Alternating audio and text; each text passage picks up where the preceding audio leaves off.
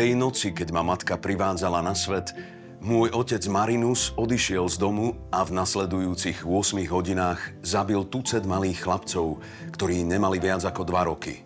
Boli to synovia našich susedov a priateľov. Toto je úryvok z knihy Putovanie k bránam múdrosti od Johna Boyna. Vybral som si ju pre vás ako knihu dnešného dňa.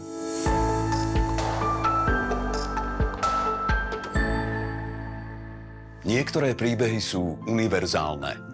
Hlavný hrdina tejto knihy sa narodí v deň, kedy Herodes v Palestíne dá povraždiť všetkých malých chlapcov. Píše sa rok 1. No a hrdiná príbeh končí na vesmírnej stanici v roku 2080. Počas svojho putovania k bránam múdrosti strieda krajiny, kultúry a posúva sa v čase – Vždy sa však ocitne vo svojej základnej rodine s agresívnym otcom, výbušným bratom a láskavou mamou. A pokračuje tam, kde v predchádzajúcom čase a priestore skončil. Kniha ma najskôr zaujala pre svoj názov Putovanie k bránam múdrosti. Dá sa k múdrosti doputovať za jeden ľudský život?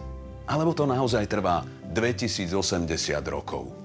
Od autora Johna Boyna som čítal niekoľko predchádzajúcich diel. To najznámejšie je jazda Chlapec v pásikavom pyžame. Jeho najnovšia kniha je však zatiaľ jeho najambicióznejšia. Musím skonštatovať, že k jednotlivým fragmentom a kultúram sa vraciam opakovane.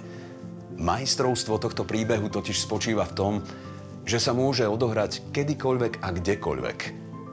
A možno ho aj práve teraz prežívame.